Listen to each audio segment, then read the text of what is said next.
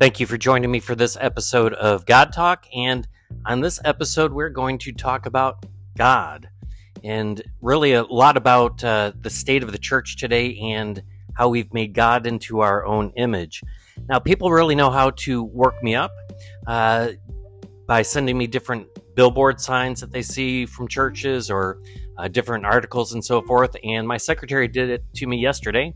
Uh, she sent me a uh, article that was about a Lutheran church in, um, I believe, Minnesota. I'm not 100% sure if it's in Minnesota, uh, but it has this woman who is leading the church in a creed that is called the Sparkle Creed. And I'm going to play a clip for you of what the Sparkle Creed is actually what it says. And then at the end of the clip on the Sparkle Creed, it's going to go to part of her prayers. And I kid you not, she has hands raised to heaven as she's praying, and she's also invoking a um, uh, lyrics from a Taylor Swift song as she prays to God. And I kid you not, the, the, this is a uh, this is an ECLC Lutheran church, and I'll explain after the clip a little bit more about the different breakdowns and the denominations of Lutheranism in America. Uh, but it, it and it's not like I expected there might be five people in attendance, and you can't see how many are in attendance in this church uh, because the cameras just face directly on the pastor, and there's someone in shorts in the background and someone else in shorts on the side. But eh, the, the congregation is going to be doing Sparkle Creed with the pastor. And what you can tell is it's not the first time they said it because there's a real cadence and rhythm to how they're saying it. And there's a lot of people saying it. So I don't know how many people were in attendance on this uh, on this day, or normally in attendance uh, at the church, but it's it's more than five or ten for sure. So uh, here we go. Hope this comes through audio wise. Okay, it's going to be the Sparkle Creed, and then at the end of the creed, once again, she's going to be invoking a prayer to God, and in that, she's quoting a Taylor Swift song. Here we go.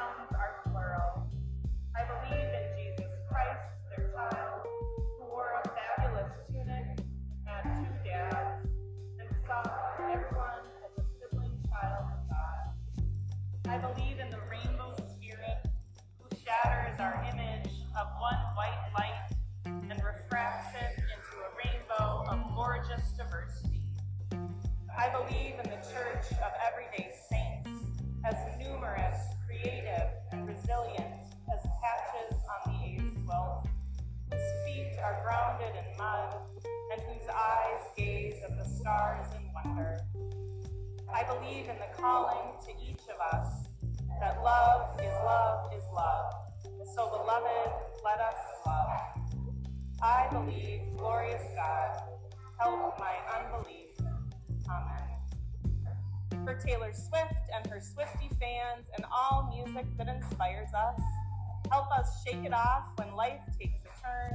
Remind us that we can still make the whole place shimmer. And when the time comes, help us confess and say, It's me. Hi, I'm the problem. It's me. God of love. I mean, is this a joke? I, I, you even hear people like giggling uh, as she's doing these prayers, hands raised to heaven with a straight face. And I, it just, I don't get it. It's, do people realize God's real? And is is there no fear of, of God? Uh, uh, that that creed started out. I believe in a non-binary God whose pronouns are plural. That I believe in Jesus Christ, their child, who wore a fabulous tunic and had two dads. I, I mean, you can believe whatever you want, but do you realize, like, you're making the one true cosmic, holy, eternal God who created the heavens, the earth, time itself, your life, uh, the vast un- universe, everything that is in existence, you're you're making stuff up about him. I mean, th- this isn't like some pal or or someone on the third third grade playground who you you just make up stuff about and and and tell stories about and you don't care. This is God. She says, I believe in the rainbow spirit, who shatters our image of one white light and refracts it into a rainbow of gorgeous diversity. The, the church of everyday saints is numerous and creative and resilient as patches on the AIDS quilt. AIDS that comes to us because it's a sin God, punishment God put upon the sin of homosexuality to punish his creation, and you're invoking that in, in his creed. I, mean, seriously. It, it it's frightening. It, it, and I have to tell you, like, I, I mean, these aren't just one-offs. There, there seems to be more and more of these every time we turn around, and even like what we would consider the more mainstream and normal ones uh, are, are getting whacked and doing all this crazy stuff that that is not biblical. So this church is part of the ECLC, which is really, if I'm remembering right, it's a break off of the EC uh, ELCA, which is a very liberal branch who began uh, ordaining homosexuals and doing same-sex weddings. Uh, they they uh, paired up with the Episcopalians, and so a group of conservative Actually, I, I, I, take that back. It's the LCMC. That's the, the, the conservative break off of that. Because I was about to be really confused how we get that. In fact, so I don't even know what the ECLC is. Um, and I should have probably done some research on it uh, before I started this uh, this podcast. Uh, but um, it, it, it's there, there's there's really three or four main breakdowns of the uh, of Lutherans in America. You've got from the most conservative, the Wisconsin Synod Lutherans. And when I say most conservative, what really separates them from what we are as LCMS is uh, they don't always have pastors and they won't like pray with people that aren't uh, Wisconsin Synod. Um, but their theology, for the most part, is is is the same as ours, very conservative. But they just don't uh, they, they don't associate with anyone but their own, basically. Um, then you've got what what we are, the Lutheran Church Missouri Synod, uh, very Bible based, very conservative, and uh, you know one of the most conservative traditional um, uh, church bodies in, in America. Uh, you know, with other Bible believing, you know, true Bible churches or conservative Baptist churches or conservative Presbyterian churches. You know, the Bible is the Word of God type type thing. Then you had the ELCA, and they were the liberal ones, and I just kind of described them. Uh, so, so those are your three main branches, and the ELCA, ELCA was always the largest of them. But then uh, a few years back, th- they've had a split uh, because they got so liberal, and so you have the LCMC from them, uh, which is a very small group, but it's uh, the conservative uh, ELCAs that, that, don't go with all the liberal stuff, but they still have, say, women pastors. Uh, but then you have this ECLC, and I, am I'm, I'm not sure what an ECLC uh, church is. Um, and once again, I should have uh, done a little bit more research on that. Their, their, church, you know, on this news article and through their website, this this church, Lutheran Church, endorses eco faith uh, it endorses abortion. Uh, it holds to uh, monthly anti-racism vigils. So that that's that's the real interesting thing. It's like we, you know, they, they support, um, you know, all these like liberal like uh, agendas, but they're for killing people. They're they're against racism. You, you can't be racist, but you, you can kill your kids. Um, it, it, just a complete breakdown and inconsistency in uh, in their teachings. Um, you know, he, here here's the here's the real thing, and, and this is what I see going on in the church today. And it's not just in these really whacked out churches like the, the clip I just played for you, but it, it's really across Christianity. It is the problem is is what we see in, in Genesis is we're told that God made us in His image. Um, and so it seems, though, since the time that God's made us in His image, what we've constantly tried to do is, well, remake God in our image. And it doesn't work that way. You're, we can't make God into be who we want him to be. He's made us who we're to be. Um, but if you think about it, in the Garden of Eden, it starts. It's really how Satan tempts Adam and Eve, and, and Satan says, "Well, did God really say this?" And and really, God didn't mean that. He just uh, when he said, "Don't eat of the tree of the knowledge of, of good and evil," he just doesn't want you to become more like him. Uh, and, and to have this knowledge because you'll be you know you'll be more like him so it, it's a perversion in what god says and who god is and it starts at the very beginning and, and we see it in the Exodus. Um, when Moses goes up the mountain and, uh, and is receiving the Ten Commandments, uh, he's a long time in, in, coming down, and and people need something to worship, and and and they need uh, God. And so, since Moses wasn't there to kind of tell them what God was saying and what God was doing, he was a long time in coming back. Maybe they didn't think he was coming back. They decided to hit you know Moses' brother Aaron up to make them a god just something that they could worship listen it doesn't matter who that you know what that rumbling's going on up there in the mountain you know if that's god talking to moses or what but but you know what he's not here so we're gonna just make him how how we think he should be and aaron takes all their gold and silver and what have you and jewelry and melts it down and uh, he, he makes a golden calf. Um, and uh, and and once again making God out to be how they wanted him to be, how they wanted to understand him, how they wanted to visualize him, which is interesting because as Moses comes down with those Ten Commandments, one of the things that God expressly forbids is is making a graven image of him, to to try to keep us from making him in our image, uh, because we're not allowed to do that. Uh, no one can see God and live, so we don't know what God in His in His fullness looks like. We know what God looks like through His Son Jesus Christ, but but not God in His fullness. We, we can't behold Him, we can't see Him, and we aren't to make Him in our own image.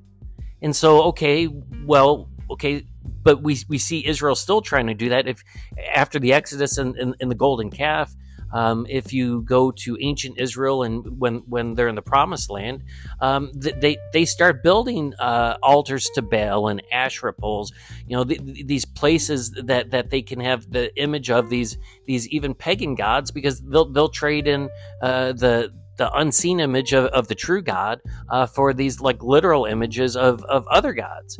Um, and we, we see that not only being done like in in the literalness of of building false idols and false gods, but we, we see it in in, in theology, in, in teaching. We make God and to be uh, to our own image. It's what that Lutheran Church is doing. Just just they're changing God's word, uh, and God is His word. They're they're, they're changing the, the truth of God and and God is truth. They're changing the image of God. It's what was going on in Jesus' day. Um, that's why people didn't recognize the teachings of Jesus. The Pharisees were so far off, the religious leaders had perverted the, the Word of God. And with perverting the Word of God, they didn't even recognize when God came in human form in the person of Jesus because they had created God in their own image. We can go beyond that. Let's go to the time of the Reformation um, it, the the church had created God in, in their own image. They they had changed who God was and is, and made him out to be who they wanted him to be, rather than what the Word said. And you had people like Martin Luther and and uh, Calvin and Zwingli and a bunch of other people who were like, "Wait a minute, this doesn't square with what the Bible actually says." But most people weren't able to know that because they didn't even have the Bible in their own language. And we can move forward into our world today and and and we're doing doing the same thing. It's what that that church is doing with their Sparkle Creed, a, a non-binary God whose pronouns are you know plural and and just all that crap. And, and it's and it's not just like the the the the gay agenda, which is very much uh, getting a foothold in the church, even in what you would consider churches that reject stuff like that, the, the, the feel goods there, right? That people don't want to hear that they're sinners. They don't want to hear about how they should be living their life better. They just want to hear how how much God loves them, which which God does. But that that that's a skewed picture of who God is, because part of a, a parent's love is that they expect you're going to behave a certain way, and if you love them, you will. And, and the Bible's filled with passages that if we love God, we'll, we'll obey Him. But we don't talk about that at church. You know, it, once again, you, you've got the, the, the churches in this area that have signs up like we're all about fun. God wants, you know, your marriage to be spicy like tacos. I mean, this is a billboard of a large church in in the South Lake area, and it's ridiculous. And, and then there's, you know, the other churches that like are just kind of God light. I mean, they're they're going to culturally maybe be more conservative, but it, it's it's really just about a rock concert and and um, you know you're you're getting like how to live the best life type teachings. And this is what the church has become. And there's very few churches that are really teaching the bible anymore or teaching god's word. And a lot of the ones that that are you know kind of still worship in, in a 1500s mindset and it, it's not relatable to today's culture. And, and the challenge is is that that like we've got to speak god's eternal truth in a relevant way today. And so that doesn't mean that you change the truth which is what most churches do. It just means that like you got to speak to the culture and that's not praying taylor swift lyrics it's just like speaking in, in in modern English. It's it's playing you know modern music rather than the music when the denomination was started you know 500 years earlier. It, but but that can be done tastefully. I mean, all throughout the biblical days, they're, they're playing, you know, music to the Lord and, and, and the way that they express music that, that day. There's nothing wrong with that. It's just, I, well, once again, it's we're so off base. We're either just changing the truth or we're not modernizing how we speak it that people aren't getting it.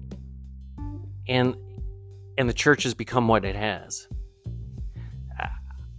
I guess the question is is what do we do about it? I, I don't know. I mean I, I, guess this you know before jesus came uh, john the baptist is referred to as a voice of, of one um, uh, basically a lonely voice of one calling out in the wilderness prepare the way of the lord it, and for the number of churches that, that are speaking the truth, it's probably much the same. As we get nearer to the time of the Lord's return, we're told that more and more are going to turn away and, and false teachers are going to abound and people are going to surround themselves with teaching that itching ears want to hear. And I think we just have to encourage one another, even if we are a lone voice in the wilderness. And I'm not saying that our church is that an only voice. I'm just saying that the voices are far less than they ever have been before. And, and so, what we, all we can do is say, uh, prepare the way of the Lord, for the Lord is coming. And uh, for those who've remained faithful, they will receive the crown of eternal life. But to those who've made God into their own image, they will reap the rewards that they uh, uh that they've so sowed. Uh, thank you for joining me for this episode of God Talk, and I look forward to talking to you again next week.